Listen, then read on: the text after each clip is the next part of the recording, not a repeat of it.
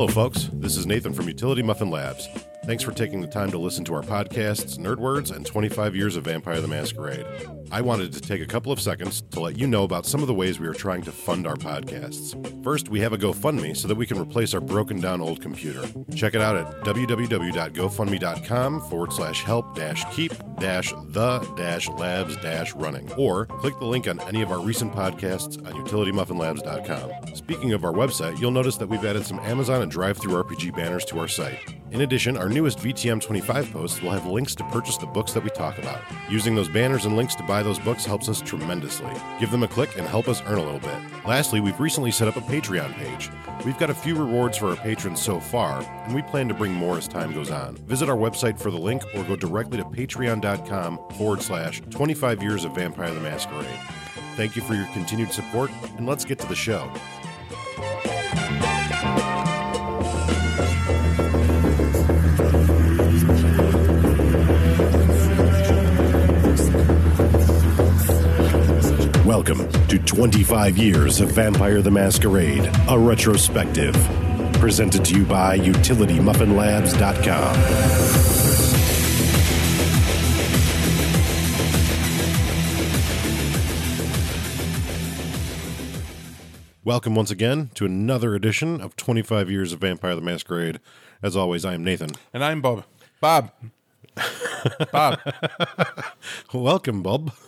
How are you?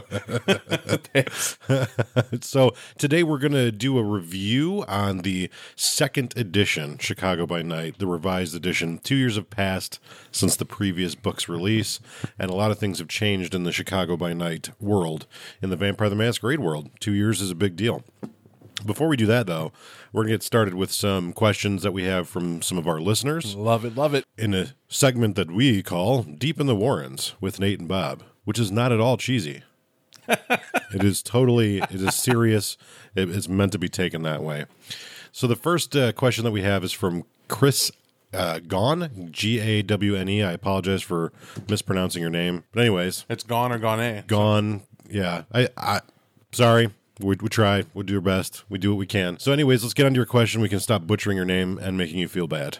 Uh, question is I just found your series and I am thoroughly enjoying this. I have been a long-time Vampire and World of Darkness fan, but I came in during the revised edition, so I never really got all that into the first and second editions. Sure, I read some of the City books and the hilariously gonzo Dirty Secrets of the Black Hand, which is easily at the top of my list of what I'm eagerly waiting for you to go to, to get to but I never got into those editions as a whole. Thanks to your podcast, I've uh, got a growing list of books that I've missed out on for far too long. Very awesome. Thank you. We appreciate it. Very much so. A quick question Do you plan on covering the Dark Ages and Victorian lines as well? And what about Kindred of the East and Kindred of the Ebony Kingdom? So I can broach this topic Please. and uh, uh, we who knows what the future holds. Uh, you know, I just want to preface my response with that. But the White Wolf game line has a pretty much unlimited resource. So in two years or whatever, when we get done with Vampire the Masquerade, there is a whole host of other books, other game lines. There's werewolf, there's mage, there's Well, what he rec- what he just mentioned, that's all mm-hmm. vampire. Right. No, absolutely. And, and the thing is, like, yes, right now we're doing the modern day stuff, and we intend to finish that. And then I assume after that we're probably going to do Dark Ages. Well, but but to do a retrospective of 25 years, it's all included. Right. If And, it has fangs and immortality. right. We, we we definitely to to basically just lay it out on the line. We intend to go through all this stuff. Vampires first. That's our first love. And what comes after that, you know, it may turn into 30 years of White Wolf. You know, I mean, uh, this is kind of an ever changing sort of concept. So, Or separated by product, but I don't know if we were the the thing is is that there's a lot that White Wolf does, and we're really digging the vampire portion, and we I I don't see any reason to stop. I guess that's the honest answer. Yeah. There's no reason to stop. So yes, we will be covering those. Those are kindred. This is 25 years. They're part of that 25 years. Yeah, yeah. So if they got fangs, part of the 25 years, it don't matter what era they're from. They're vampires. It's in the order they're released. We'll hit it. Yeah. We'll get to it. At this point in time, it's really only feasible us for, for us to do this once a week. So we basically have a podcast a week. The long term goal is that maybe we do them two two a week, three a week. If we have demand, if we have fans that want to hear them, and we have time, which is the most important thing, we're gonna you know amp it up. But as of right now, you know we're looking at like ninety plus books just in the main vampire line. And at one a week it's you know probably going to be about a two year process. So we're, we're never going to run out of stuff basically at the end of the day. Second question from magellan the sage via twitter. Uh, he thanks us for taking his last question. Here's his next one. He says i'm running a dark ages uh, and the more i listen to your podcast the more i realize Cainites are more of a rarity that being said what are some good ways to give mortal npcs the upper hand against Cainites without making them hunters or relying on the true faith ability. Well, I, I would have to say that that's an interesting thing to address it real quick. That you you're under the impression Cainites are a rarity. You're getting that more and more they are. Where I would say yes, but from what perspective are the players? If they're vampires, okay, uh, definitely in Dark Ages, definitely remote, right? They could be in their own little world when it comes to that because they don't have cars, planes, or communication, mass communication like they do in modern at all. So yeah, I would say that a vampire unto himself, a 12th gen neonate, can be lord of his own dements if uh, no one else has gotten to him. And you know they build smart, I guess, is a way to say it. And I stress build because Dark Ages is a different animal, right? Yeah. You you definitely have to build your own resources, the area you're in, cultivate your backgrounds, because you're basically whatever coterie you have there of players, and I hope they're a coterie. I mean, they don't have to be. I guess they could war different lands and whatnot, but ideally they're a coterie, and in the little scenario I painted, they're going to have to tend to their flock. That alone comes with its own hazards because it ties into this, right? I want you to imagine 12th gen neonate Brujah has a careful haven where he only has a straw hut and some stones on the side of a mountain to prevent sunlight from getting in. He's using like furs and some really luck. We'll just put it that way to stay hidden. And he's ghouled like one or two people that know what he is. And those two people have to go around to the rest of the village and be like, hey, how's everyone doing? Don't ever go in that hut during the day. You know what I mean? That's its own danger. Because what happens if uh, happenstance, right, plays a lot into this? While you're asleep, uh, one of the um, one of the sheep's sons, herder's sons, decides that he's going to go have a go with the uh, the seamstress, who's been uh, spinning clothing or whatever, and the two meet, match made in heaven, and uh, they decide they're going to go to the hut that no one's ever supposed to go in during the day to knock boots. There's a corpse lying under the lying Right. under the fur they were about to do it with. That's a problem for a kindred. Um, the fact of the reaction of the town once he's discovered, you know, has an issue into it. And if all that's done while he sleeps or she sleeps, yeah, they may burn him. They may do something with him because Dark Ages also has folklore, and they may not even think that that's a vampire. They just might think he's a like a zombie or a dead thing or a returned ancestor or um, bad magic, juju, whatever you want to say Right. those superstitions can get you killed. So it's a very dangerous element in a day to day event. But your specifics, normal people, day to day life can kill you as a vampire if you're not careful. Daylight is your bane. Other aspect, the one way to get back at people, let's say you're in a different scenario, Lord of the Castle, of the Dements, and whatever, and your haven's not going to be in a castle. I don't know if you've noticed, but when you look at a castle, there's a lot of people that are all around that castle at any given time because they want to be in safe, cool, posh surroundings as well. That being the case, well, let's say it gets raided during the day, Right. and you decided the one place you're going to hole up in was that secret wall you built. And oh shit, raiders like to burn things. Yeah. Yeah, And definitely. stone doesn't burn. but There's a lot of furnishings that do. And everything you know about is being burnt on the other side of the wall. Everything is going up in flames. Well, even if even if uh, your stone walls don't burn, y y things get hot. Right. Temperature plays a factor. You know, you burst into flames. you can still Rötschreck. You can wake up, and there's awakening rolls, right? For vampire, and of course there is. And during the day, that's a danger. You know, you roll your perception, they make it. He's up for a second. What if he frenzies when he wakes up? That beast doesn't just pass out. You're it's or it's Rötschreck. Oh, you're in a wall. Oh, the invaders here. There's someone freaking out in the wall. There's something monstrous. Well, that could turn bad. Right. You know. I, I think that uh, the the most important statement here is that if you're talking like a one-on-one fight, nine times out of ten, fisticuffs is not going to go well for a normal human being. The the advantage that human beings have over vampires is uh, their unpredictability. They can go out whenever they want, and there's a lot of them. And that's something to keep in mind. If if you're one of your one of your players is playing a character who's this marauder who runs around and just you know murders people willy nilly and is enslaving the countryside, well, eventually those people are going to mount up and they're going to find that individual and they're going to do something about it. And let's get technical on you. If you want to go by rules, think about it. Mob combat in tabletop's no joke. If a mob of mortals, a mob of farmers wants to kill the Brujah Prince, it's gonna happen regardless of celerity and potence because a mob is meaning ten or more, right? Really five or more if you want to get really Yeah. at it. And they got pitchforks, and granted that's lethal sort of. Eh, not any any so much one on one. Maybe not even a group of five of them, but do it do the math. That group provides a difficulty of plus one after the first up to a max of ten. And then the storytellers behoove to go multiples of ten. I never do because that's sort of a dick move. But to sit there and tell them it's a mob you want to fight unscathed. Well, that's diff ten to you, mob of five. Now let's let's roll that out. On sheer numbers, he may hit one and they're dead. But that player should quickly realize the damage he's sustaining is going to mount up. Right. Because he just can't hit them or he just can't get out of the way, I should say. Um, or do it just with the simple Dark Ages way. If the town rises up and there's like more than a. You should never tell a player exactly what they're facing unless it's something they glance at and do it. Because you should be getting into the emotions of the situation, right? As their character sees it.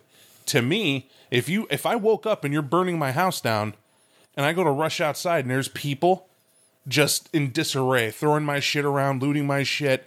There's some that got weapons, some don't, but there's a group staring at me and they're coming in my direction. I didn't stop to count how many. Right. I knew it was time to flee, fight and flee. It doesn't matter how badass I am. And if you have a player who decides they're going to go the role of the badass, look into those group rules. You're going to learn that in Dark Ages, it's just brass tacks. It's literally just, well, what did you intend to do? Count your dots. Well, that's how much damage you do this round. Wait a minute, I didn't get to roll? Nah, man, you got hot hands in the dice game, but basically, you're fighting an army. Eventually, you lose. Right. There's you don't win that. Well, how do Methuselahs get stopped by armies? They don't because they're not in the field fighting armies. Right. Even if they were, they fight to leave. They don't fight to win. Right. That's why they influence large swaths of individuals. That really what it comes down to is it's it's all about your story and the story you're trying to tell, but just look at the very basic concepts of Vampire the Masquerade, of why there is a masquerade. Why there's a masquerade is because of the Dark Ages. Uh, emphatically, large quantities of people with pitchforks and, and torches don't do well for vampires At all. at all. Imagine, and it, and it beautifully points this out in the Dark Ages. You know that cool scene in 300 where he's like, "Then we'll blot out the sun," and they shoot all the arrows, right? And then and then the Spartans are like, "We'll hold up shields and blah blah blah." Yeah, they were during the day, and they were an army that had shields. Nine times out of ten, you're a vampire without that shield. And do you know what a blot out the sun arrow shower does for a vampire? It stakes you and leaves you around for the day. And your only hope is that a lot of dudes died on top of you because you couldn't move. That's very true. It's a very different concept. Hell, so, you're a Malkavian, Nate, galloping to deliver a message. yep. And in the middle of the night, your horse breaks his leg, mm-hmm. and you're in the Sahara fucking desert. Yeah. Point A to point B. You're going from one souk to another. You can deliver that message? Uh, yeah, probably not. Right. Your horse is down. You got to walk it. I guess you're hoping for a cave or a really big I'm, success. I'm hoping that I hole in the can. I hope I'm hoping that I can drag that horse long enough to get a little bit closer, and then maybe drink some terrible horse blood, and then hopefully dig my ass way down deep into the sand and hope, hope that I'm underneath that horse corpse and no one finds it. that, that centuries later, someone builds a 7 Eleven on top of it. right. It's, yeah, there's there's nothing good coming of that. It's a very much skin of your teeth. but also, uh, I beg the question: Why was I riding through the desert alone at night? on a nag. Died. It's fair that you used Malkavian. That would seem like a very crazy thing to do. That, yes, indeed. But uh, yeah, hopefully we answered your question. Hopefully that uh, uh, makes some sense to you.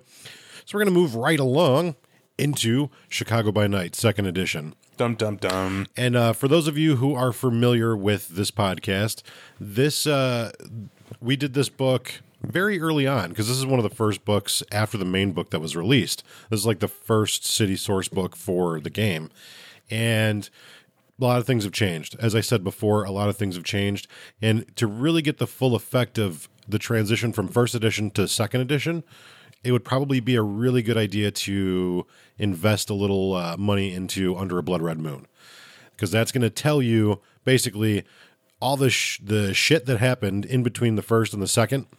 It's going to be there in that book. And it's important to know Blood Red Moon is actually labeled a werewolf supplement as well. And Yeah. actually, looking at the book again, because we looked at that too this week, reading it again, it's definitely billed from a werewolf's perspective. right. They're the heroes of that tale. It, it is definitely it's a werewolf book that crosses over with Vampire the Masquerade, and it gives you an understanding of both the Camarilla and the Sabbat, but mostly it focuses on Werewolf the uh, Werewolf the Masquerade, Werewolf the Apocalypse. Pardon my error there, uh, but actually, this is kind of cool too. You can pick these books up together. They have a, a like a reprint where Under a Blood Red Moon and Chicago by Night are printed together. Was it Chicago Chronicles Volume 2? I think so. Yeah. Um, I don't know. You should have the book over there. We actually Yeah, yeah, have. it. Yeah, we actually have uh, a couple of paper copies of this book. See how good my memory was. Volume 2. Yeah. So Chicago Chronicles Volume Two will combine Under a Blood Ro- Blood Red Moon and Chicago by Night Second Edition. Could have been a doctor. So definitely could have. Could have, could have been a brain surgeon. That, that could have been. Uh, but definitely pick that up if you want to read both of them. Otherwise, the Chicago by Night book you can pick up on its own. It is a beautiful, lovely 200 page book. And it starts out by telling us that um, within a matter of months, the events from Under a Blood Red Moon have occurred. Quick review of the first podcast. That is more than worth listening to with Chicago by Night, the first one, but Lone was reigning. Yep.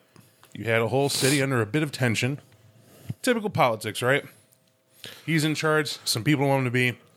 Blah blah blah blah blah. Clans are being clans. Yeah, it gives you it. it. gives you an indication of like typical vampire politics for you know people that are new to the game. That Chicago by Night book is imperative because it shows you that deep sort of intricacy of the politics of all the little things going on under the surface. And they talk about it like it's a it's a, a lining of scum on the top of the water, and only very rarely does something bubble to the surface past that lining of scum. Well, with this one, shit has hit the fan. It shows you why all that tension was there. Uh, because remember, Lodin was heading off against the Anarchs. Big axe to grind against the Anarchs. Also had a problem with the Lupines. That we'll call it. Should have paid more attention. we'll put it that way. Um, in addition, he had uh, the Brujah just overall. Got to remember, Maxwell is who he ran out of the city but didn't kill. And he's Right. out there somewhere. And at the same time, Lodin made it his personal decision to destroy Prince Modius of Gary Right. to financially crush a city to get at the vampires they're in. Now, from the perspective of Aventru, Lodin is awesome. Iron grip on his domain. His word is law. He does what he wants, and he maintains. Until the werewolves and the Sabbat come in. And they simultaneously, um, I use a term I like to use in situations like this they fuck shit up. It's it's a good term. That that is what they pardon our French. We like to be, you know, free of uh, vulgarity as much as possible, but I don't think that uh, I don't think this is that time. The way it was written, you got to remember the Sabbat have no idea about the Lupines either. Vampirically speaking, the Lupines are in the city, always have been, mm-hmm. and they were just called like the, the Outlands, the Badlands. Don't go there. Lupines will screw you up. It's happened before. Right. Just learn. Your kindred, know better. Stay away. Well, what happens when those Lupines go? We're a lot more than you thought. Right. and we we invited family. Well, that's kind of what happens. The whole city is blitzkrieged by the lupines to reasons these vampires have no idea about. Right. Well, at that same time, Sabbat are not new to battling lupines, and they ramp up what they were trying to do anyway. Yeah. and they launch their plan at the same time. And uh, they we we'll find out later some people that are integral to the operation that happened in Chicago. But needless to say, there's a lot of things that happened behind the scenes. A lot of black hand uh, uh, intervention and things of that nature. And uh, some of those characters we'll come to find and, and know in other books down the road. But uh, for tonight. The only Sabbat we're going to talk about are the Sabbat that are in this book, and there are some new ones that, that have arrived. But uh, not to jump ahead, essentially where we stand in 1993 is that Lodin, the prince, he's dead, deceased, gone. And the Primogen Council exists in a state of turmoil because where they didn't trust each other before, now we have a situation where there's a couple of people on that Primogen Council, a couple of uh, key kindred that hopped up and they just happened to not be in the city when all this stuff went down. Pretty convenient. Right, and now they seem to be back. So it's like, did they know? Did they have advance warning? What was uh, what was their knowledge of it? So all of these individuals, all these key power players, they don't trust each other. And the way that they describe it in this book is that everybody that lives in the city, they feel like something happened. they don't really know what, but something's changed. Something is different. Something will never be the same here. And along with that, you have your your your monster hunters for lack of a better term your arcanum your society of leopold your fbi and they all feel like something happened too when you take a central figure like lodin who has his hands in literally every type of pie that you could have Primarily, what was his own that you were not even allowed to touch, as he counted that as a breach of domain. Right. He did. Uh, punishable by death. Right. He had the police, he had the media. Right. Those are the two that were his alone. not only that, but he had uh, sort of an iron grip on his chilled, uh, his his childer or childer, depending Correct. on your pronunciation. He had an ironclad grip on them, and each one of those individuals held something undeniably. You have Capone, who is essentially the lord of the underworld. You have Uncontested. right. You have um, uh, Jackson. Um, Kevin Jackson. sorry, No problem. Brain Kevin fart. Jackson. He's the king of streets. King right Of the you, you have kevin jackson king of the streets you you have all of these individuals these second generation not, second generation but but his children and then their children so he has this pyramid structure of power throughout the city where you can you can grab at things as long as he doesn't find out but you're never going to get a foothold and understand how Lodin did things as well. When Lodin had that big union uprising that the Mortals had in the city of Chicago, Mm-hmm. he quelled that. That was Brujah influenced, as it was as White Wolf wrote it. They were having an uprising, and Brujah were there, right doing what Brujah do. They're drawn to that, right? Right. They're, Brujah tried to make a turmoil of the politics then too. The only thing Lodin could do that made sense to him was to pull this Tarnopolowski guy Mm-hmm. and make sure that he was in pocket, that he influenced what this dude did. And he had him made. Now he didn't make him himself, but he made damn sure who that guy worked for. Right. And in a, in a, in a, in an influential sort of way. Like it's okay that he was made, but whatever you got to do, right calm it down. So we we're dealing with the loss of this key figurehead of this king of Chicago, essentially, and the vacuum that that creates. So now you have a host of powerful kindred who they want that position. All of them want that position by their own merits, but by their own merits is a very vague scenario when you're going to have to get in somebody's pocket. You're going to have to find support of the elders who can ensure that you can reign. And so you have this this group of, of key individuals who are vying to fill that void.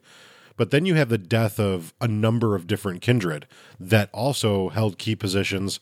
And now you have an influx of kindred who have come to fill those voids. And so it's a it's a very delicate situation with a whole lot of distrust. And where that sounded the city's in disarray, it's not. And to make that make sense after what we just said, you had to hear it that way because that's the perception. The perception's always supposed to be, oh no, no prince, we're in chaos. That's that's just how the Camarilla likes it, right? You should always feel there should be a figurehead. Well, the Primogen Council are fine Right. with there being no figurehead. Surprisingly, no losses there during this uh, this huge Right. battle. None of the Primogen lost a thing. Nope. And so you have a lot of people in the city who get that. These are your mainstayers who are waiting for Lodin to vacate the role. Right. And the Primogen were looking to see who they influence next. Now, the Primogen have held down the city. That's why it's still Camarilla. The Sabbat failed in their coup to eliminate the Camarilla. The Lupines, even there, only succeeded at killing, strangely, those people that weaken rivals. Right. Those people who were, some reason, left out in the open when um, they attacked without warning, right? Allegedly, and that's and that's how it is. Um, but well, let's let's look at one example. Brujah, uh, Tyler, Right. good old Patricia Bolingbroke, right? She gets O'Hare Airport. She had it before. She doesn't lose it, but she should be a shoe in for Prince. Absolutely. Right. Why not? Oh, absolutely. Why wouldn't she step up? Well, how about she owns O'Hare Airport? what does she need to step up? It's an international hub of trade. Point is, is that with her controlling the O'Hare Airport, she controls transportation. She actually controls quite a bit with that alone. I mean, you control the influx of, of blood, right? Well- if Chicago doesn't have O'Hare, Right. we're back to the rail system. But even beyond that, if you stop an airline and you halt transportation, you are bankrupting companies overnight. Oh, sure. That's just no bullshit about it. Whether it's your own or, you know, man, that uh, that that executive really needs to get to New York tonight. He's really got to file that what have you. He's really got to make that meeting. Ah, your plane got diverted. And let's think of the assets she has. She has an army. Yeah, absolutely. She easily has an army that leads to police influence. right. O'Hare has its own police force, right? Those people who are assigned to the airport, Right. Aviation aviation police, yeah. And uh, it's not just aviation; they also have police officers who take a second job to run security at the airport, Right. and, and exclusively though, Right. Like they come from precincts to serve here. but but also remember the time we're in. This is a pre video camera, pre everything's on the internet. This is a pre internet era. So that makes her even more powerful because there's a whole lot less checks and balances there. With the way the technology's grown nowadays, yeah, it's a, it requires a little bit more panache for an elder to exert their influence, you know, in a place like that. what we're saying, yes, they still had video cameras. Right. We were but not back to just like Right. It's not. It's not candlelight vigil. It's right. They still had video cameras and whatnot running at the airport, but they were not as sophisticated, nowhere near as sophisticated. not everyone had one in their pocket. But imagine Tyler still reigns as Primogen. Like if we update this material, Mm-hmm. there's no reason these Primogen have to fall. They're vampires, No, they probably never will. right? And we're we're talking that's still locked down. But just for the moment, we can go on about O'Hare Airport alone. Yeah. That's what she has, and she controls what goods you get. She controls what things you're smuggling in. She controls what you're trying to leave. Right. So, in other words, Very importantly, who gets out. if a prince wanted to shut down you leaving on a blood hunt, she's first call. Right. right? And that's just how it has to be. And she knows it. So she can take the princedom. Hmm. I could say why. Easily enough. She didn't need to. Right. She's she's forever a power player. Uh, you have Nikolai, Lord Nikolai, Primogen of Clan Tremere. You may be wondering what he controls, and under his own right, not a goddamn thing mortal. he doesn't need it. Right. He doesn't need it. Uh, Nikolai is there to handle all the strange that goes on in the world of darkness. Uh, to his credit, the Tremere clan does dabble.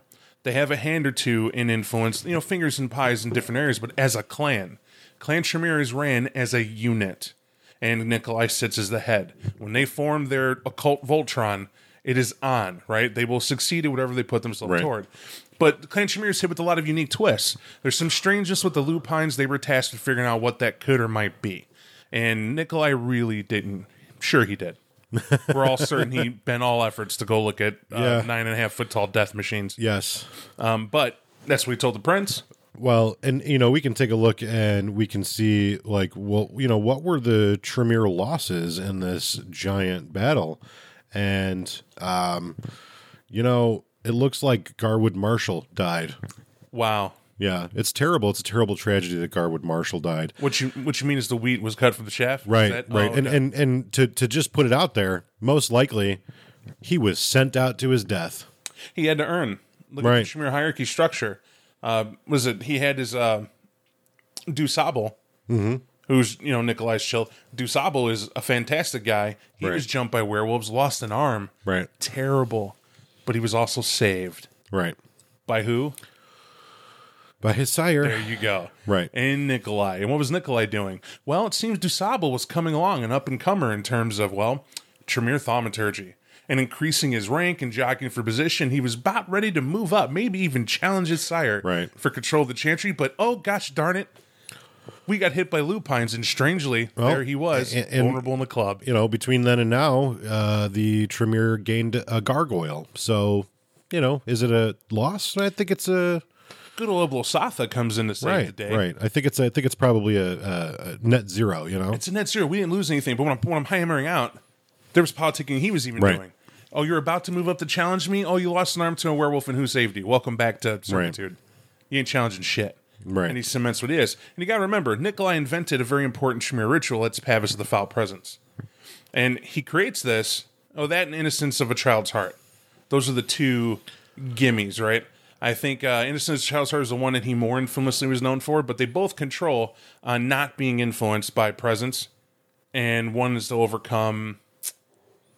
Innocence of a Child's Heart, help me out here. That one did. I believe that that one it's kind of like the opposite. It's the, it's the aura. Right. It's it's like it's like a it gives you an aura of uh of innocence. Like I would blame Right. stuff on you, but Right. I, I'm almost positive that what it does is allows you to mask your aura to seem normal. it's been a while since I've read it. We'll get back to that and we'll get back to you. But regardless, those are the two rituals that were accredited him uh, through through the print anyway. As it comes out of Chicago, that's the mover and shakers. They think of those two things, and that comes from uh, from uh, Nikolai's mind. And he's truly a mastermind when you think about it. He cements it with his, his army of occultists, Right. and he has time to create one dis- one ritual that allows him to ignore and overcome his peers' attempts at emotional control via presence. Yeah. What do you think they were going for? To me, he was making a pull for Princeton. Right. I think that's what he was going for. That's what he was going to do. But he wasn't going to take it himself. Oh no, I think he was going to plant a child there. And now he's in a position to do that with Dusable. He's one armed, but humility.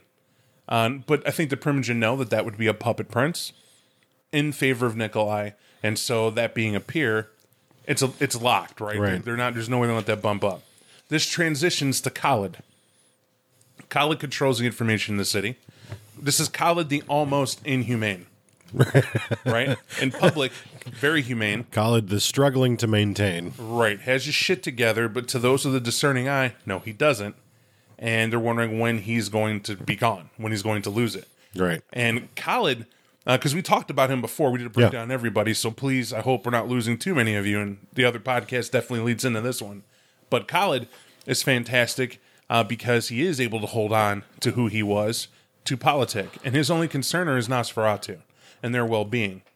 But what you don't know, what Khalid isn't even aware of, is that while he's up there being quote unquote primogen, what are they doing? You have someone like uh, Nathaniel Bordroff who decides that, oh, look, Lodin's gone. It's my time to make a move. And I hate every vampire in the world. Right. And nothing would have brought me pleasure than to have killed Lodin myself. But since that son of a bitch is gone, and I want Khalid to be dead too, uh, but I Right. need Khalid. We we get we get Nathaniel Bordroff and Calhoun. They're actually two characters that are new to this book. They were not in the previous edition. Right. Both of them are well worth a read. So Nathaniel Bordroff, we talked about on a previous Nerd Words as well, uh, that we did with the Nosferatu, but uh, I thought was with the Nosferatu. Yeah, we talked about it in the Nosferatu clan one. The the after party, At if the you after will. party, yes. Uh, but Nathaniel Bordroff is a good guy. He's a vampire hunter embraced. Right. Just to give you the short version, so you're on the same page here. And he he wanted them dead. When he got wind that trouble was coming, he left and came back when it was over. That's the Nosferatu. They all kind of got word and went to ground, and that's what Nos do. As it's said, when uh, the jihad's afoot, the first to disappear are the Nosferatu. That's your warning that you should probably get out of town. He obeyed that. But when he comes back, he decides that he's going to butter up the elders. He makes his rounds. He's going around trying to make it seem as he would be a great candidate for Prince. At the same time, the other one, um, I don't know why I'm failing it here. Oh, Kedrick Calhoun. Kedrick Calhoun also detests Kindred as a whole. And he himself is does he's done a terrible tragedy. Before I kind of told everybody just ah, put him to the side, whatever. Uh, in a quick story about uh, what I did in a different plot, Right. but in canon, Kedrick Calhoun um, was made a vampire because he's from a powerful family in Chicago. The Calhouns uh, have leagues of influence and money. They know nothing but. And he was supposed to be in line by dint of birth, the older brother of his political minded younger brother. He should have inherited everything. However, politics being what they may for that family, he was born with a cleft lip and a uh, malformed arm. And so they sent him off to be raised in his education in Colorado. Sort of a hidden ranch where the Right. family can pay lots of money for him to be comfortable. Because back then they didn't take care of you; they just sent you somewhere else. The family didn't acknowledge that problem. Unbeknownst to him, they were priming his younger brother to take everything. So he goes to Colorado, runs afoul of a Malkavian who was in the sanitarium because that's also where you went uh, to watch the watch uh, his development. He planned an escape. Calhoun was very intelligent and definitely didn't want to be there and was angry that he was put there. and he spent a year or two learning the way of the land, and then built his supplies, and then makes his escape. He gets run down by a Malkavian, and this Malkavian is terrible at running through the woods to catch him.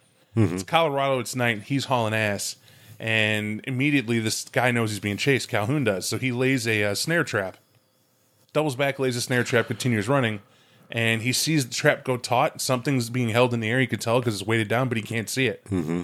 And then this terrible, horrible monster's laughing in the forest line right near there, and he looks, and it's it's a Nosferatu. But to him, it's a monster, and the monster's laughing, and he can hear something swearing. He can't. He doesn't know where it's coming from. It's the guy who's obfuscated, trapped in the snare. Right. That guy's swearing his head off, and that's the Malkavian. Meanwhile, you got a Nosferatu visible who's horrendous, laughing his ass off, and Calhoun's mind kind of kind of goes for a minute. Right. And he's just laughing too. And then out of nowhere, the line snaps, and then thing goes to dive on the Malk goes to dive on uh, Calhoun, and the Nosferatu dives on the Malk. They fight.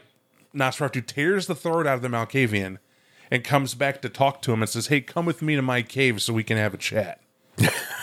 That's how he was embraced, right? And, Right. and when he's embraced, Nosferatu fashion, you got a cleft lip, big deal, look at me. You got a malformed limb, big deal, look at me. Right? They learn they have a lot in common, learn what his family is. He's like, you know what? I got to go take care of it. Sire says, go for it. Right. Um, but first, help me with something. And mm-hmm. what you don't know about this guy, which I forgot about, Calhoun was a Diablerist. yeah. Straight up, I'd forgot about it. His sire was a Diablerist. They were hunting that Malkavian specifically so his sire can Diab him, and he decides he wants to Diab other elders and wants this child to help him. So that becomes a very wow. Yeah. That's a weird uh, relationship. That's a twist, right? So Right. I start laughing about this because this goes further, right? He gets back home because as, as happens, I want you to imagine that dynamic duo. They run across a Gangrel Archon.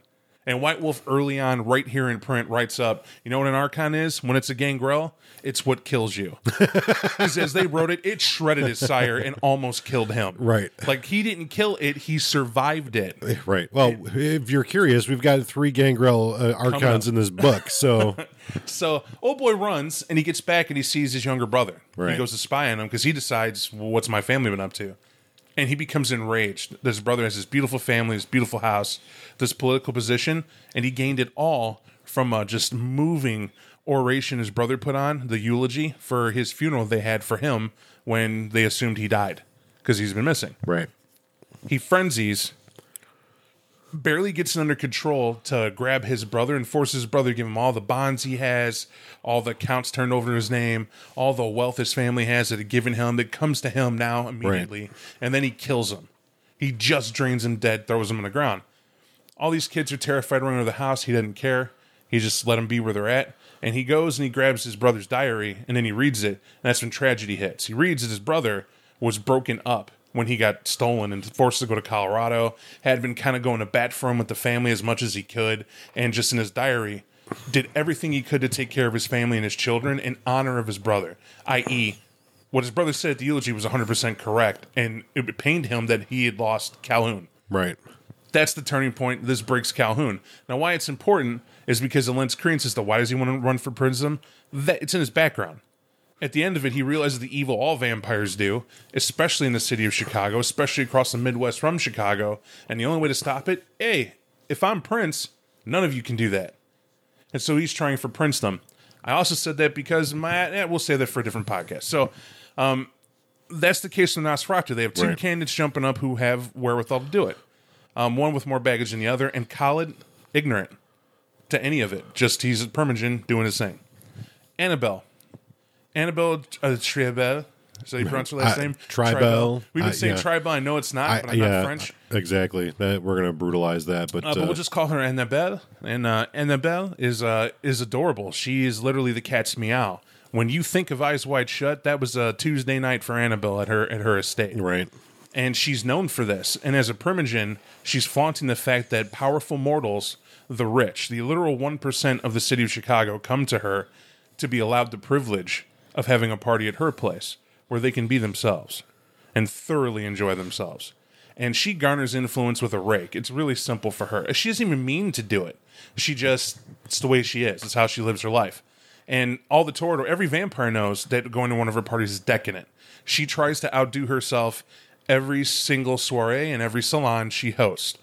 And because she doesn't want to be bored, uh, she's she's essentially the dilettante's dilettante, and uh, that's that's that. Yep. The backside is to who Annabelle really is. Well, Annabelle is Annabelle, um, but uh, she's sort of a like recent uh, riser to the top because uh, Maria was the sort of the go-to. Um, but all of these, all of these Toreador in the city are in some way, shape, or form beholden to a fourth generation Methuselah that has decided to become active and create a new identity. It kind of seems crazy though, right? Right. Because when you're just like, hey, it's a Methuselah, and you mention these people, they pale in it, but these people are powerful into their own right. Right. And so Annabelle, you got to understand, wasn't able to come into her own with her sire being alive. Right. Her sire was also Methuselah. By the way, Methuselah, that uh, Helen of Troy, or as we call her now, Helena. Portia. Yeah, she's hiding as Portia. But uh, the point is, this Methuselah is Methuselah's thirst. Now, Helen of Troy and Manel the Brujah, they are rivals since Carthage. Okay? I got to say that again.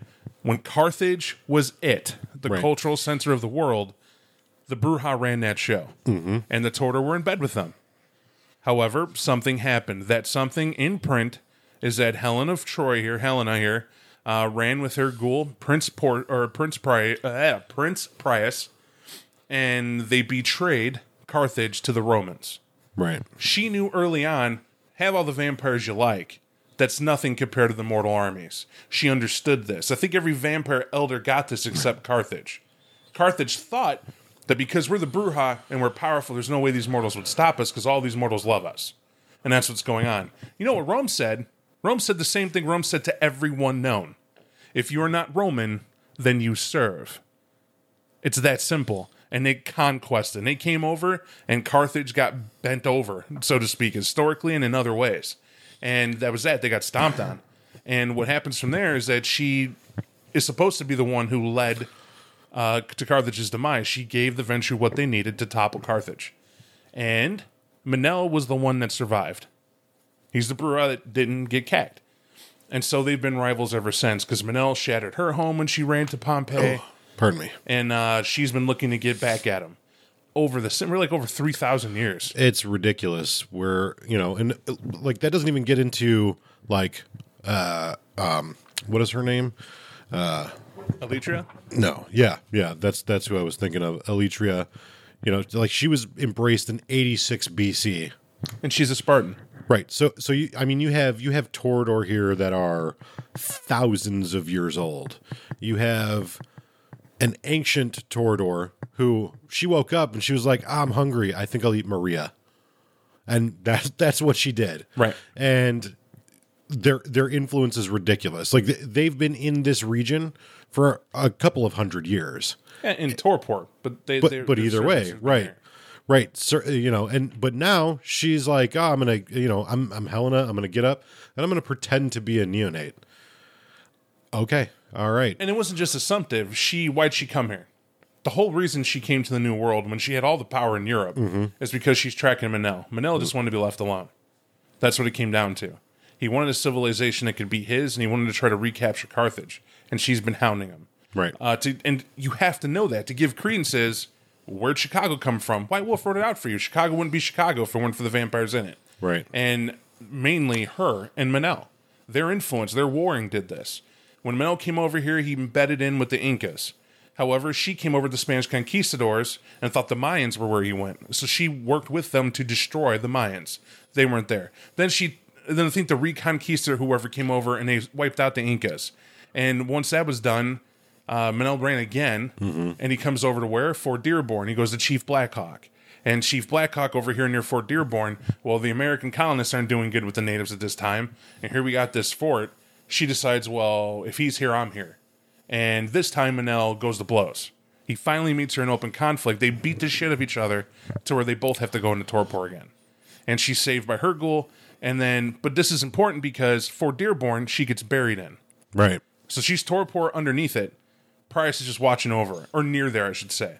And then the worm turns. We're less about war all of a sudden. As time goes on, she's in torpor. We're more about the the typical mortal everyday life and the influx of them coming in. So this is after all the mortal wars and everything else, and we're now becoming modernized, industrial, and all that. Then, as it's becoming Chicago, and that's how her mind is. She's waking up in dreamlike states, testing Right. it, and she tells poor poor old Price, "Hey, by the way, when I wake up, I want to be entertained. Prepare for my coming." And Price is like, "Oh, well, I guess I better." And he builds the Succubus Club right on top of her torpid place. Why? When a Methuselah wakes up that spans thousands of years, she needs a re-education. Yeah, she needs somewhere yeah. where she could be discreet, to say the least. and that's why she has a bill. But she also does another thing. She pulls in Eletria. Like, yeah, Eletria Electra. I always mess that up. It's Eletria. Eletria comes from Mexico City. She is known in the Camarilla as being an elder who has single-handedly been warring uh, with the Sabbat in the heart of their territory for for years, for centuries. And she comes with that rep. But when her sire calls her to her side, he she treats her, "You're just here to protect me." Yeah, she. uh It's it's it's a very interesting dichotomy when you have someone as powerful and as ancient as Eletria, who, I mean, two thousand years. It doesn't matter if you did nothing. You're you're going to be a powerful vampire. It's just that's the way it is. But to see this character with two thousand plus years of experience under her belt sort of hovering around this even more powerful you know like a like a toady like a shadow like someone who like oh it's my it's my older brother or you know my older sister Right. like i i don't want to embarrass myself i don't want to misstep you know i want to be there in case they need me you're 2000 years old like it never goes away because no matter how old or how powerful you are there's something even worse out there always And the understanding behind that too is you got to remember, Eletria isn't happy that she has to come to her sire. no. but she knows who her sire is. And remember, Helena made some very, very powerful people. One can argue there was no Sabbat if it wasn't for her, because number one on her list of children, the most famous is Melinda Galbraith, who sits as regent of the Sabbat in this era at this time. Yeah, it's uh, it- one thing that you'll notice looking through these early books, uh, Menelaus or Menelae, uh, Helena. These two individuals, these were like their linchpins, and you can see like actual paths that lead back to all of them throughout all the main characters in these books. For certain. Yeah. So it it's that's the one thing that's important to remember is that in this book, these two ancients still war. And Lodin, all this stuff, you could say eh, it might be a casualty of those wars. He is a casualty because it says flat out, it tells you flat out he is. And it tells you because Lodin was controlled by Helena and Menel clipped it. Mm-hmm. He clipped it because the Lupines were influenced by Menelaus, uh, whether he realized it or not, by what he did for the natives, what he tried to do for the natives. And the natives taking the atrocity that we handed them historically, vampires were in there doing the same thing. And even the werewolves have their own history in this region as to what went on this this only leads centuries down the low, down the road of being a shot to wipe out whatever stable structure was going on Right. over here. And also remember, um, well, remember you may not know this, but Eletria and uh, Helen were the reasons why Lodin got embraced in the first place. On hand, you know, they went to him when he was a commander in the army, and that's just how it went. Uh, there's lofty rumors that Lodin was some awesome Austrian noble who kind of lorded his way into Fort Dearborn and said, "Here Right. I make city." But his name's Rotholf. That's that guy, and he's in where Milwaukee. That's where he goes. So we don't, we don't worry about that. Don't get that confused. But most importantly, here is that that's really the Bruhan, the Tord, or Methuselah's warring is the whole entire reason for this city's problems, their upheaval, as it were. And White Wolf did this, especially in the, in the second gen uh, revised, for you to see, man, just how problematic the jihad is. Yeah. These two alone, and no one knows why they're warring, save that Menelaus is, uh, well, how do I put this? Menelaus originally hated her and they had a fight. But Yeah. then he fled. He went continents away. continents that you shouldn't be able to track him. She had a she wanted him found. Right. And she didn't hate him. She, in her own paranoia, her fear that he was out to get her, decided to be more proactive. And I'm going to get him first. If you can imagine that, like, th- oh my god, I can't think. That's like beyond vindictive. Yeah, definitely. So I need to take a little bit of a break. Alrighty. So we kind of have an understanding now of what the city looks like after that two years. But at the same time, what if this book is the same? It's going to be some things that aren't changed. Geography wise, you're going to be pretty much where, you were two years ago. Some buildings have changed, some things have changed, and obviously, if you're going to use this for your own game, you're you're going to modernize it. You're going to want to look up, okay, what's changed to this point.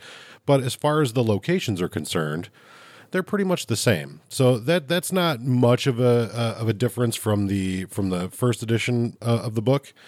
The one thing to note, though, the laws of Elysium, Lodin's laws of Elysium, those have stayed. Those have been kept. Just because Lodin is gone doesn't mean his laws have changed. Because the elders of the city, well, they all like those laws. Those laws keep them safe. The Camarilla adopted those laws. Right. That's what it comes down to. Right, and that's that's the the thing of note. Um, they actually will will tell you they, they have a little chart here that tells you the the rules of Elysium.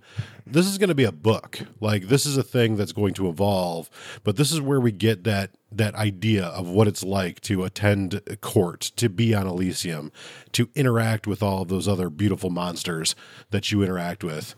You all right over there? Yeah, I'm fine. I was like, you you, you all right? you have a little little seizure there. um, but uh, let's get into let's let's mourn the loss of some of these characters. Right. I'm just. I was trying to think too. Uh, the previous one we went over his laws, right? We we did. We It's went. We, yeah, okay, 'cause he was in yeah. Okay, good, good. yeah. We this. GG, bro. GG. I don't really know what that means, but It's a good game. oh, okay, all right. Well, uh, sh- shows you where I'm at with the hip kids these days. Come on, dinosaur, keep up. So uh, we've uh, we've lost a number of Brujah. We lost Neil Graham, Carl, Hank Cave, Saint, Theodore Dooley, Daddy D, uh, Mark Levesque, Frenchie, Travis Fett. But we gained some Nosferatu, some Nosferatu, some Brujah as well. Um, we gained Carlisle and Andre, two of my favorite characters Yes, in this book. they're there. Uh, definitely enjoy them. And um, other than that, you know, we still have a lot of the same. You know, Critias sits on the Primogen Council, very potent, very uh, elder Brujah. Uh, Genghis has been upgraded from a caitiff to a Brujah. I, I really appreciate that. Right. They're just updating the storyline behind that. Right. Um, as far as the the caitiff are concerned, um, just the same. Just two, two caitiffs, Maldavius and Dickey. Uh, and we got uh, Jasper Krevitz, Raymond Wallace, Victoria Longwood. With the exit of Lodin, the caitiff were never on good terms in Chicago. but uh, it seems like perhaps we've got some new arrivals, uh, some people coming in that uh, maybe they're not as concerned about about Lodin anymore, uh, running them out of town. The Gangrel clan, uh, we actually we talked about the archons, uh, the uh, the archon pack of Gangrel, and they actually lost, I believe, two of their. Uh, it's it says on here just Jackie Goodman, but uh, I I was under the impression that there were more to that uh, that group, the um, The wolf pack. the Wolf Pack. Yeah, Um. Well, I mean, the important ones. I mean, they got all three. Yeah. right. Tyrus, Ramrod, and Dread. Yep. Uh, let's see who else. Um, a couple of new Malkavians have come to the city. Uh, but I mean, were you were you looking to put in there? Because honestly, the others that you mentioned, I think there's one or two. They're not archons. They're the only archons are those three mentioned. Oh, okay, that makes sense. Yeah. yeah. But uh, just looking at the characters that have have gone, um, we did lose a number of Malkavians. I believe four, and we gained two. And the two that we gained, uh, Bronwyn, Corbin, and Brian. Right. That little coterie of oddness. It's an uh, it's they're an awesome addition. I mean, the Right. story of those three. I don't want you to think that okay, cool, they finally got some elders in the Malkavian clan that can run. That clan's never been like that. No. If you're looking for the politically minded, that's Maureen, right? Mm-hmm. That's the one who tried to tried to take over the city by having the cow kick over the lantern to set the city on fire. Yeah, and we talked to her a gr- about her at great Uh-huh. A- length in the previous and one. her cow was named Sun. We'll just leave it at that. That's the name he has because he's sick and twisted. But we're talking about Corbin and them. Now they're all three lineage related. Uh, Brian embraced uh, Bronwyn. Bronwyn embraced Corbin. Bronwyn and Corbin have a tied mortal history, where in court they try to outdo one another in a very romantic, ideal fashion. Bronwyn got the short end of the stick.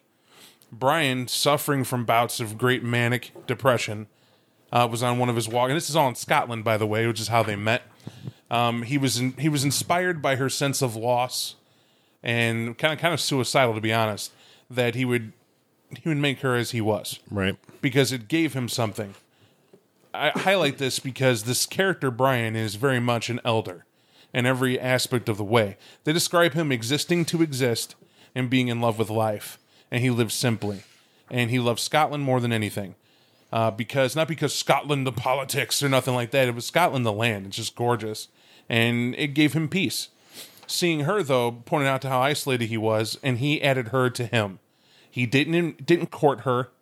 He didn't like, you know, there- there's nothing. And, and this is for everyone listening who thinks there's some sort of Bram Stoker connection of romance here. No. He saw her on the shore. She repeat visited for a span of a week, and then he took her Right. and made her as he was. And in time, she learned the years, it talks about a few years, she got used to the whole idea and she was with him. And then goes into how she gets revenge. She takes Corbin, whatever. Right. Why it's important. Corbin is where you get the idea of Harpy from. Now, Harpy has been sort of not even really highlighted, but it, she defines it. Because when Brian comes to Scotland, it's because Bronwyn came all the way to Chicago after they. Tra- I mean, they visited, they traveled together um, from from just Scotland because Bronwyn tried to show him the world. This is where your romance kicks up because he's a, he's a handsome guy, you know, easy on the eyes, but he's still basically immor- immortal raped her, right? As I like Right. to call it. Um, no choice. We remember the undead. Serve me, and and they travel together, and they eventually leave Scotland to go to like the Florida Keys to see what that's like. And he loves the moonlit ocean at night, the warm weather, things that Florida can give. However, he misses Scotland. He goes back to Scotland again. She goes to the Midwest, following popularity and in the Midwest, she settles in Chicago. Now, when to Chicago, she builds Blue Velvet. It's the rival club to the Succubus Club. All the kindred know of it. It's an amazing club. It's the second introduction an introductory club to give you an alternative, but it's totally ran by her. That's her shindig, built from the ground up to serve the kindred of the city and mortals as well. Similar to the Succubus Club, but the Succubus Club we know who's there. So they give you a place where you don't have to be. And the importance of Chicago is just that, uh, well, mercantile. Competition breeds success. Right. If you don't like what's going on at the Blue Velvet, there's a place you can go at Succubus. If Succubus is too packed or what have you, there's a Blue Velvet and vice versa. And you need to know there's no bad blood between Helen and Bronwyn. They don't even know each other because remember, Helen of Troy is Portia. right. Portia's this ties in. Trust me, bear with me, folks. Portia's um, iconic at this point. She's hidden herself, or she thinks she's hid herself, as this club goer. Just everyone needs to know her. Cult of personality in everybody's business. Only seen in the clubs. Right. Bouncing around, nice goth attire, pleather, everything else. And really, she's trying to be much younger than she is. Clearly, but you can't hide one thing she has an appearance of eight. right. and they highlight that in the book. Every elder who glances at her knows she's the most beautiful creature walking. right. No one's more beautiful in her. And- There- there's and- a damn demon in the book called the succubus. Right. Appearance of nine. Right. It's the the fantastic thing about this is the picture that they show you of her, and it looks like she's trying to be incognito. She's got the dark sunglasses on. She's got the the long pea coat that's like half covering her face, but yet she has an appearance of eight.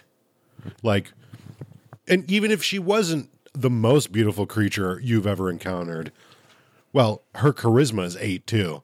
So she just stands there, and you're like, "Oh, that person's really got something going on." She's Like, gotta she's gotta talk at least. She gotta do Right. She carries herself as perfect. the and eh, you know the, we're talking about like degrees of and we keep going back to these characters but it's important to go back to them because they are like the spider their web is touching everything the, and and that's both her and Menelae now Menelae is uh way less hands-on because he's not up running around Because he's torpor. right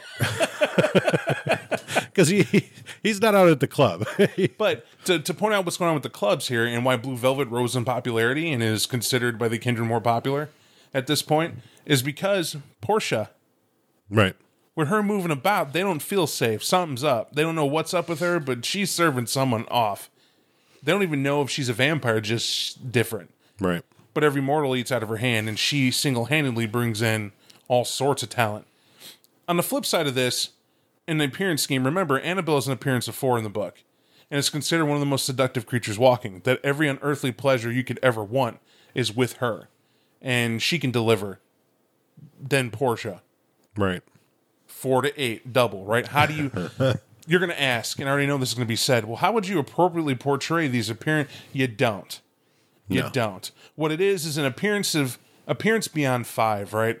And and four would be the best Hollywood starlet of opinion. You five is there is no opinion. Right. That is absolutely the most gorgeous creature This is, of this that is sex. an objective uh, piece of beauty. right. Not Science- to marginalize people, but it is it is that is an objectively beautiful person. Five is perfection. It does not get better. So beyond five, what are we looking at? Well, we're looking at some creative storytelling. right. creative storytelling. To me, I always look at it this: appearance beyond a five means by physicality, they are everything anyone could possibly want in the form of an Adonis, an ideal, a a statuesque beauty is what that five. Just incredible. Then a six would have to be something like a defined character. Somehow they move beyond that appearance.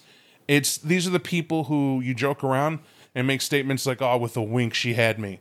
No, she has you at a wink. Right. That's at a six. At a seven, um, you worry about her. You you fret constantly at what she might be doing, or if she's coming to harm, or what have you, because you don't want to lose that unearthly quality. She draws to you. Right. She's the epitome of every lust you have, just on appearance alone. Right. Or or he. And right. he right or, or embarrassment. I'm, I'm referring directly to her. Right. And at an eight, it has to be, and the only thing that makes sense to me. At eight, everyone who ever glances at her is simultaneously jealous beyond comprehension, but channels that jealousy into hopefully uh, her allowing you to exist near her. People start questioning their faith. Just having a, her gaze. Right. Her gaze is there. And you think that's charisma. And yes, it ties into that eight charisma. Charisma is like the magnifier for that. So to me, yeah, she has presence. D- d- does she need it? right. Right? I mean, you can act as you want to in a rule statement. You could be like, man, fuck that beautiful bitch.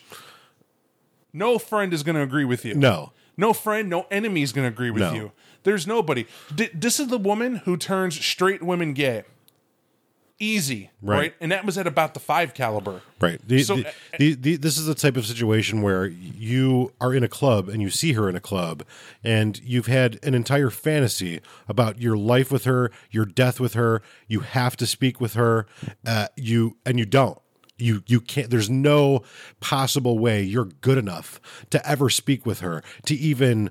To, to even have a conversation or brush up against her on a subway, you know, even doing that would besmirch her. And you go home that night and you continue to think about her. And for years, her memory plagues you. And you try to go places where you think she's going to be, and you never can. And every time you make love to your wife or to your husband, you're thinking about her. This doesn't, this is earth changing. This And is, that was like a six. Right, right. Right. We don't need, that's, we're highlighting. Right. We don't know, but get creative. Right. With it, like the butterfly effect's another good one. A glance from her forces an artist to go home and literally try to build a clothing line that wouldn't insult her. Right. and that's how he becomes famous. You know what I mean? They can't help but, but she pisses excellence. Okay, that's what that is at an eight, just the specimen. It's, it's insanity. but that also is a fear. Like as we're having difficulty to describe what the gods would look like. Yeah, here's Bronwyn, highly attractive, very successful businesswoman, but people can relate to her right. The human side of you kicks in. You go, when I go to Blue Velvet, man, it's just a happening place. And hey, the owner, she's super sexy and a cool lady and down to earth and enjoys talking and she's open and inviting. You know, Portia isn't. Portia's there and looks at you and you hope, please, pretty please say a word. And she just turns her back to you coldly. And you just well, there's always tomorrow night, right? Right. You're you're a slave when you go to the succubus club. You are family when you go to Blue Velvet in a way. You're just welcomed, and that's the difference, right? Now Corbin, her chilled, does double duty. When she gets pissed at Bronwyn, she shows up at going to the succubus club. And what does she do at the succubus club? Ah, she's friends with Portia. You know, you know why? Corbin goes Corbin goes around and she cultivates these sycophants. everybody you've ever seen in a goth club always there's always a queen bee, a king and queen goth, and they just have sycophants all around them, people who worship them and think they know what these two want. Now, they're usually the best dressed or most unique, most talented, most artistic, or what have you, whatever you want to say. People look up to them for whatever reason, but that's who they become. And Corbin's cultivated that that position, that persona, and she becomes it. And because of it, you see your harpy grow. Because she, every kindred who's ever attended a club, who's ever been in an Elysium that she's been at, is talked about because she can't shut up. She's telling her business, telling stories, but make sure that it's only choice secrets and bits to net her control and her influence because to Corbin, it's all about her. And that's, and unfortunately for the world, that's a very good harpy. It's a very, very good one. But they don't call it harpy, but they don't need to because the way they build her might as well be. And Portia's not going to do that. You're not going to get a 3,000 plus year old Methuselah to worry about anything. But you will get that Methuselah to influence the harpy to come to her club from time to time and let her in on some things. Now, why is Brian into the fray? Brian and Bronwyn are the romance here. And Corbin has been eternally jealous of Bronwyn. And what they're doing is conflict. No boredom here. In the first edition, you had a bunch of vampires that were here, and all the interest was on Lodin versus Gary, Lodin versus Anarchs, Lodin, Lodin, Lodin, Lodin, Lodin. Right. In the revised, it's without Lodin. What are we looking at? Same shit, different day, except every clan has its own drama. And this is the drama for the Malkavians, other than psychosis. And I think it's very beautiful uh, because there is a sickness in it. You know, Brian won't kill either one of them, can't do it. And here's Bronwyn who hates hates her own chill that she made because they were friends, right? And that highlight right there is a stressor for anybody trying to enter the scene. And all the Primogen frequent these places. Now, What's this mean to you as a storyteller in Chicago by night? Yes, it is your job to come through and piece together these two clubs and what it is in your game. That's if you have these two clubs. And I think you should stick to canon uh, with it because they've done all the footwork again. Right. You can create, I've done it. You can create your own NPCs to live and thrive in these environments. Even take canon characters and put your own flavor to them is okay Absolutely. Because they're already built. In fact, it's as strongly advised at the beginning of the book. You know, they tell you like take this book and you can apply everything that you find in this book to your own city. However you want to do it. You know, we we follow in in in in the line of these books, we're kind of following canon, but you're not behooven to it. You're not beholden to canon. Do whatever you want. Take these concepts, take these characters, make them for your own game. And I'm sure that we've said that. I'm sure we said it in the first edition. Of course this we book. did. I'm sure we did. But in the second edition, it hammers it home. And as much as I'd love to to take the time to go through every character that's died, I don't really think that it warrants that. No. In this book, it will show you at the uh, beginning of the chapter where it shows you the characters. It'll show you a table. Here's a table of all these characters. Here's where they came from, i.e., who embraced them. Here's the ones that have disappeared. Here's the line. Here's the new ones. You know, take the time read this book. Uh, personally, I think all the time that we've spent on it, I think you understand. Like, there's a lot of material in here. It's a 200 page book. Uh, one thing I do want to touch on, though, is the fact that we do have an update to our Sabbat since the second edition. yeah.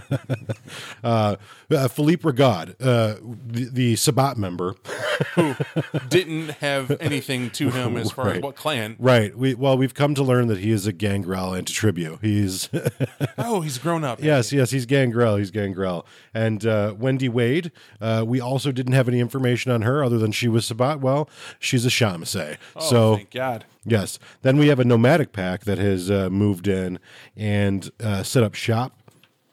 And uh, they're interesting. I don't know of them being in any other books besides this one. No. Um, but they're an interesting read as far as Sabbat packs are concerned. And then we get into the others, which really we didn't have too much of in the first edition book. We have Rebecca the Monitor. Uh, we learn about her, and she is a member of the Inconnu. All right, school time. What's Mm-hmm. an Inconnu? An Inconnu is Well, they're a sect of vampires that uh, very little is known about, and for the most part, it's it's understood that they observe. they They're- observe. Right. There are rumors abound about them. So there's Rebecca, and Rebecca observes. right. Moving on. Right. She's got all the secrets. she's a great. Um, I don't want to use the term plot hammer device, but That's what you referred to. uh, yeah. can Then, then we have Yaryan, who is uh, he's he's not a servant, but he's like the he works for Menelaus. He's Menelaus's guy. Menelaus almost hit Golconda, and he did that amongst the Native Americans. And Yarian is a sir. It won't. Well, he's They're, companion. right. They they they don't tell you what bloodline he is. He's just a unique bloodline, and he has a unique discipline. I am not in any way familiar with. Uh, Go for it. It's called Tellurian. I'm not even sure. It's T E L L U R I A N. Tel- Tellurian. Tellurian. Yeah, that that sounds like a better pronunciation. I'm not sure. It's not something we're going to look up. No, but the the discipline, long and short, deals a lot with spirits. Yeah, it makes sense. I, I don't know if it's something that uh, you'll find in another book or not. It's off the top of my head. I vaguely remember because you never use it, but that's. Right. It's it's a. I believe there's something in here somewhere about it. And by the way, you should look it up and read into it if you find him an interesting character. I've never had course to use him, No. but he is a good companion piece Right. to the overall warring effect. Um, Then we have a follower of Set who has since arrived. His name is Marcel. He's a great character. We have a Giovanni who is has arrived. Uh, Doctor. D- I'm sorry, Giovanni. We're trying. We're doing our best. Okay. I make it a personal point. Nate, Nate, not some. I make it a personal I, yeah. I, I try. You know what? what sounds better, Giovanni? No, that sounds like some did, globe-trotting did, studying did we plan. did we call them Giovanni? Did we call them Primogen? But yes, we did. Okay, because sometimes we call them Primogen. I interchangeable. Yeah, it, I, I've always felt the same way, but we'll we'll try to maintain Primogen because that is the correct pronunciation, I guess. But whatever. We're from the Midwest. Do you know why you like Primogen? And your brain prime means they're the leader. They're number one. Because I'm fr- I'm from Chicago, no, they're prime. and uh, I like to use a lot of vowels. Prim. I don't. They're Primogen. No, they're Primogen. They're Okay. anyways, but, but many apologies. Doesn't matter. Dr. Oliver Gennett, and then we also have a Ravnos, uh, Shijana, Yeah, and uh, then of course we have Go uh, yeah, we have uh, Golfora, who is I've never ever had the opportunity or desire to use her in a game. You've encountered her. and uh, and we were wrong. Her appearance is ten. Oh, 10. I'm sorry. Yeah, yeah. So um, I've used her. I'm a scandalous bastard like that. she's a demon. So I mean, where we a- aped over an eight appearance, a ten is just like it's it's. You're, she's so beautiful, you lose your mind. I, we've we've got no ability to. Uh, we we lack the words. Right. You have an appearance of 10, you get what you want. but get a Brujah and you beat her up. That's all I'm saying. She's a demon. She's got fives. You know, she's pretty powerful. She's pretty potent, but still, you know, You never would. she ain't got tens. I would. I would do it. Me and my coterie of other be- Brujah. You said Brujah beat her up. You're grab her and beat her up. Yeah, probably not. She's Go a she's a succubus. So you know, uh, if if ever you have a need for that, and in these early books, there always seemed to be at least one demon, Um, at least one. There's reason for that. When you're portraying a world of darkness and you start saying that witches exist, ghouls exist, zombies exist, vampires exist, werewolves, demons are easily in that hat. Mm-hmm. They're Hollywood favorites, the creature features of what you're playing. How you use demons is important, and subtlety is everything. Subtlety. Yeah. It's, it's slow roll. And how I used her, how I used him, our Nate, was real simple. She sold him books. Yeah, I didn't know. Done. I, I thanks for peeling back the the uh, Right. You have no idea when you encountered her. curtain there. Yeah, because I Uh, couldn't even tell you. So, but I mean, but I'm telling you is that that did lead to ramifications. We'll talk probably today uh, Mm-hmm. on a different podcast, but uh, that's that's definitely she was used. And I could tell you was used very effectively. Right. And and amongst other things, we're moving on. Uh, they do update naturally. Well, they update the charts, right? Mm-hmm. Right. People are dead. Who moves up? Who doesn't? Right. Um, honestly, real cut and dry to talk about. It's. I mean, they did a chart for a reason. It was real Right. easy to show. And and this is one of those things again where it's very complex. You you want to read it yourself because us explaining it is just it's kind of pointless. But uh, one thing I do want to because I'm going to forget about it. Uh, I don't recall if all of the artwork that's in this book was in the first edition book, A lot of it was. but the artwork that's in here is freaking awesome. Uh, there is so much good artwork. I feel like this to me is like the absolute pinnacle of second edition book when you put it all together. the artwork, the the typeset, um, you know, just the way everything's laid out. It looks fantastic. I think it's a quality, visually quality book. It is a decent book for that. Yeah. So if you're into those sorts of things, like I am, Uh, uh, me, I leave it to Nate. I'm uh, I am not the artist of the two. yeah, Bob's like, ah, picture. Okay, moving right along. I'm a man of words. Uh, I, I don't. I'm a man of feelings, emotions. Yes. I, I want things that stir my emotions. I don't want to read these words. What are you crazy? Uh, No, it looks like a book. It looks like a good one, and from appearance, you should say that Yeah, all if the pages are there. If you're into the visuals, All the ink is not smeared. yeah, yeah, Um, they uh, have they have great photos that speak a thousand words, but they mean different things to other people when they see them. Yes. So rather than be pretentious and tell you what I think on it, because Nate puts it better when it comes to that, I just you know let him do it. Thanks, dude. Appreciate you. Uh, but uh, then it gets into the politics, and again, this is something you're going to want to read for yourself. We really don't need to go that. I mean, we've already touched on it pretty deeply. We did, but there's a lot more. Yeah, there's a lot more. There's He won't let me. no. You, if you, if you want to if you want to go, You, you, go. got that time. I I have that time. It's called podcast number two. Podcast number two. Right. This this we have to establish. This is to review the book. The book is good. We've reviewed it. There's a lot of detail in here that you should read, and we don't need to go over each and every detail. But when we do our second podcast, shameless self plug, I'm not. Sha- I'm not shackled. nerd words. Yes. If you want to hear all, all the intricacies and the conversation, this is a city that we've lived in or around. Uh, our whole, well, my whole life I've lived here. Uh, and we've run games out of this city pretty much forever. Um, as far back as this game has gone. When you go to a game in the area, most likely it's going to be ran from Chicago. So we have a wealth of experience uh, detailing this city. Shameless self plug. If you'd like to hear more, you can listen to our other podcast, which will be posted right around the same time. It's called Nerd Words. So, um, real quick though, on, on a review note, I think this book is chock full of content that can more than inspire you. We know from the last one, it's a, it's a quality to have. Because I told you, skip the first edition on the revise if you're going to have to choose between the two. Uh, the first edition lays ground, groundwork and has some unique characters Right. Uh, that have died since that edition. Right. However, it does not detract away from the second second edition. In No. fact, this 1993 Chicago by Night uh, second ed is desirable for one thing: it begs you to introduce your own flavor Yep. if you're going to put the players there, because your players can fit in anyone's mix, assist in anyone's plots, and truly be movers and shakers seamlessly. It does a lot of the work for you, and if you need a city to start off on, I can't think of any better one No. that they've had in print to this point. Right. It is super, super detailed. There's a lot of information here. Now, having said that, I don't know specifically who listens to our podcast, but I've heard rumor that there's going to be a new edition of Vampire the Masquerade coming out. I might say it would be a good book to lobby for a fifth edition. Catch us up. Where are they now? It's been 20 years plus, 25 years almost. So I, I would say if I had any choice in it, catch us up. Let us know what's going on. If you happen to be in charge, those sorts of things. Anyways, um, I think we're going to wrap it up there. Yeah, absolutely. Uh, definitely listen to our other podcast if you like. We've kind of changed formats, and if you if you haven't listened to it before, uh, it it gets very difficult to come up with new nerdy things to talk about, especially week to week.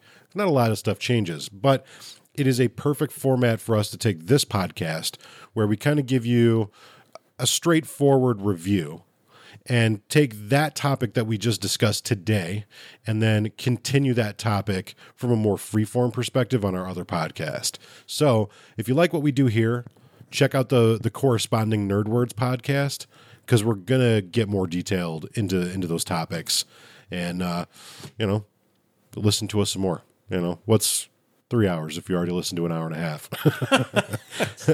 so next week, what we're going to be reviewing is a little bit different than the books we've reviewed so far. The next week is the Book of Nod. and the Book of Nod is not a there's no rules in it. It is it is essentially like the Bible of the Vampire the Masquerade world. So it's uh It's it's going to be it's actually a prop. yeah. The Book of Nod is a prop, one of the first ones they released. Um, on the vampire side. They do one for mage, they do one for werewolf as well. And the prop is what we're going to talk.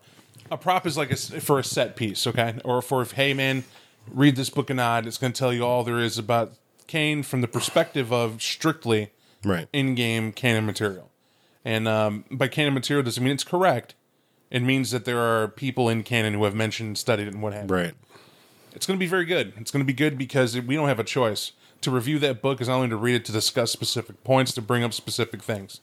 And if you were ignorant to the origins of vampires or Caine as a whole, or what it could be, uh, hear our opinion, and we hope you respond with your debates accordingly. Yeah, definitely. If you have questions or, you know, yeah, criticisms, definitely keep sending those to our website. Hit us up on Twitter. Uh, we have some things that we're working on. Thank you for listening. We hope you enjoy this book as much as we do. And if you don't, maybe you need to get your life together. Anyways, DriveThruRPG yes. through utilitymuffinlabs.com. At the beginning of this podcast, there was a commercial. Please help us out. Check us out on Patreon, Vampire the Masquerade, 25 years of Vampire the Masquerade. Check us out on the website, utilitymuffinlabs.com. We have Amazon links to buy all your books. We have DriveThruRPG links to buy all your PDFs. Help us out. We'll help you by continuing to make podcasts. Hopefully, you enjoy.